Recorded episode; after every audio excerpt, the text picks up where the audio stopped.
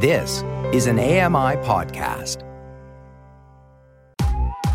I'm Kelly McDonald. I'm Ramya Amuthan, and this is Kelly and Ramya.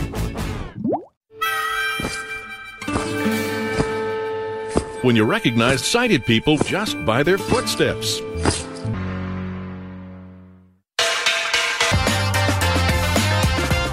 Welcome back. Oh, about a new video podcast that we have this week for you. Raising Kindness. This is with Becky Czar. Uh, she spoke to us about this when she was on the roundtable a few weeks back. This releases today. Becky and her son Bennett perform acts of kindness in such settings as shelters, community centers, and nursing homes in southern Saskatchewan. In the first episode, you'll hear about their volunteering experience at the CNIB Kids Camp. Also, Triple Vision, uh, season one, final episode releases today as well. This time, the Triple Vision team engages in a roundtable conversation, and they're going to summarize the first season for you in that chat. Please subscribe to AMI Audio Podcasts when you have a chance on uh, your favorite podcast platform time as we do on uh, Mondays and Tuesdays to check in with one of our committee reporters. We find out what things are happening in their regions and speak to them once a month on the show. Tony Frymark joins us with news from Medicine Hat, Alberta. Tony, welcome. How are you? I'm doing well, and I gotta say, it's the end of September, and guess what, guys? Hmm. Mm. I did my homework. Oh, very Do you good. remember Uh, what it was? No, that's what I'm trying to rack my brain now. Oh no! Oh, I was laughing. I thought you actually remembered. I was like, "Oh, Ramya No. remembers."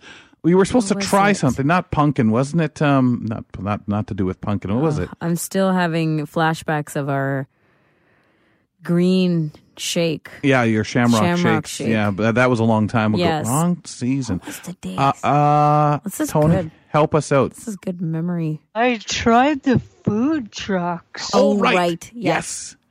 Jinx. Well, we knew it was food. I think that's a that's a that's a thing with it. So, did you like that? Well, I didn't. I wasn't that adventurous. I tried taco in a bag through uh, Food Frenzy, and I gotta say, like, I thought I needed my ladder to to order my food. You had to, you had to use a ladder. Oh, it was so It was so high up. Yeah. I've definitely fun. done tippy toes. Oh, and that, have had that, that, did, strangers. that didn't even work. That Yeah. didn't. I had to have Strangers my picking friend up the me. food and handing it down to me. Absolutely. yeah, yeah. Here, I just fastened a napkin in the shape of a parachute. I'll just drop it down to you. But then, how do you give your money? There's a slingshot right there, ma'am. oh, that's awesome, Tony. It sounds like a good time. Um, got a few things to talk to you a little bit about on the program. Let's start with Rebecca Stevens uh, winning. Tell us a story. This is the Hive story. Uh, what is this all about? So this is really neat. Like I am so happy for her that she all she did is she she did this demo video that she submitted back in July and with that she won a $10,000 grant that she's going to be producing and doing training on how to make videos and how to produce them and stuff and she has called this series. It's going to be a documentary series, and she's called it Follow Us. And it's going to, in 2023, hopefully in the early 2023, it's going to air on the Telus Optik TV. And it's going to be based on um, people living in and around Medicine Hat with varying disabilities and she's gonna she's gonna have a, a series on, on that and i'm really looking forward to this because she's got the great attitude and she's very very creative and just just can't wait to see how this is going to work out for her she's not only somebody i know but uh, we share a friendship ship as well so That's amazing. a yeah Wow. And and it's called Follow Us. Um and there's going to be stories of people's day to day activities around Medicine Hat, which is really nice. That people get a look at Medicine Hat, get a look at the community we're talking about, the disability community. Uh, uh, so is she a pretty good storyteller? Is that that you know that's the key when you're applying here? And obviously they thought so. Yeah, and like she just has like the the great attitude for like very upbeat attitude, very like she's just a sweet person, like and she's very creative. She's just she's gonna do well. She's it's gonna be so cool. Like just can't wait. So this starts to happen in uh, mid-October with production beginning in November. Um, she hopes the uh, series will be about eight episodes, twenty minutes each, which I think that's plenty of time to tell the stories of the individuals, right? Yeah, I think so too. That'll be a lot of fun. I, I think it's great, and I can understand as a as a friend, you know, having that uh, a personal friendship, but also respecting her work. You guys must be pretty proud. We are. We really are. Yeah. Tony, um, always a pleasure to talk transportation, especially when it comes to good news. So fingers crossed that this is good news. You guys are moving over to electronic bus fares in Medicine Hat. Yeah, I know. It seems I talk a lot about uh, special and regular transit lately, but you know what? This is going to be a plus, I'm sure. And yeah, that is like mentioned that uh, we're going to be moving to uh, MHT Go passes, and that's going to be kind of like how Tim Hort- Hortons cards work. You're going to be able to load them up uh, on your phone or just buy a card and uh, you can swipe or tap it on. It's going to be available on both special and regular buses.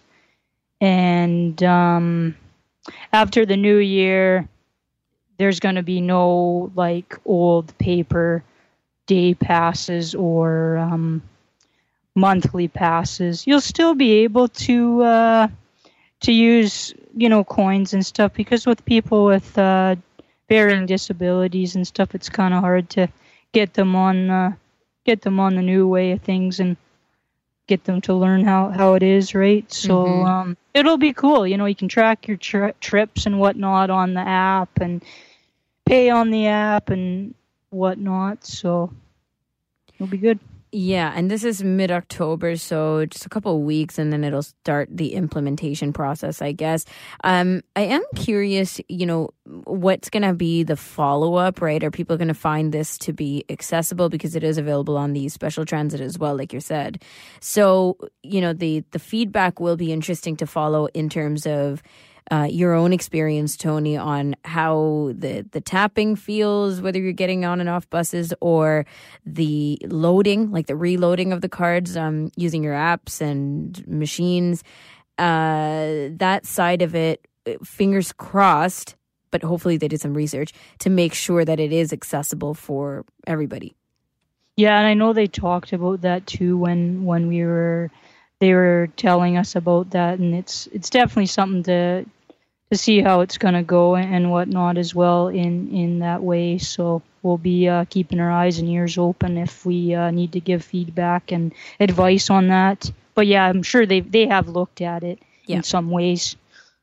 Yeah, absolutely. And the thing is, um, with these kind of things, you know, and I've traveled to different cities in Canada and New York City and such where uh, this stuff is great for regular transit users. But what happens if you're just visiting for the day, visiting for two days? Because it says um, in this, you know, snippet that we have up on our blog as well. Uh, that paper passes are not going to be available any longer, right? After the full thing is implemented. So then, does that mean no matter how many or how much you're using transit, you got to purchase one of these passes? Yeah, that's what it's seeming like, or just use your coins. And what's going to happen too is they're going to just once you use the once once you use the the 650, which is our our day pass. Like once you get on a second bus, then uh, they're going to just say that's a day pass automatically too. So Yeah. Yeah, well, I mean, we'll keep posted, but uh, it, it is great that they're moving to, you know, something more um eh, that they're able to to have as a more systematic change um hopefully keeping better track of things and helping out transit overall but uh, always we want to focus on the accessibility and make sure that part of it is settled uh, but we'll keep posted you'll tell us how it goes I sure will. Yeah. Great. So let's talk a little bit about Aaron Taylor, a local video game creator. Um, and he independently created his own very first short video game called Everett Isle, which is an uh, exploration puzzle game. So tell us a little bit about what you know about uh, about him and the the game. Well, basically, that's what I do know at this point, but I got really excited about it because in my childhood I played a lot of the old Nintendo and Duck Hunt and whatnot, but uh, what I find cool is that he's a local local guy that created this and you can it's a dollar. You only pay a dollar on Steam to play this. Like, why not support the guy? And he's not into like he he doesn't do the video games as as a job or anything like that. It was just a goal that he wanted to do, and uh, here we are. So Wow. I just think it's pretty neat. Yeah, I, I love when people come up with their idea of what they want to do. And again, some people might say, "Oh, okay, well, it's it, is that an original idea? Is it not?" It, you know what? It doesn't matter because somebody out there is going to like what you do. They're going to find it more comfortable. Here, you wake up on island, have no memory, and you want to, how the heck do I get off this island? So this sounds cool with the piecing together things as as uh, as you're able to do. And like you said the one dollar purchase on steam. So really nice. Uh congratulations to him. It'll be interesting to see how this goes especially if it becomes viral. Tony as usual good stuff. Thank you. Yeah, thank you guys. Have a good week. talk to you next month. Enjoy the next food truck We're parachuting your food down. Tony Feimark joining us, and uh, we talk to our community reporters on Mondays and Tuesdays on the program. Remember, we'll put uh, all the stuff that Tony talked about up on the blog, ami.ca slash kellyco. On our parenting segment, Lucia Belafonte joins us, and we're going to have a discussion around memories, experiences, and suggestions on organization. Ramya and I will jump in there and have that conversation with her next on Kelly and Company.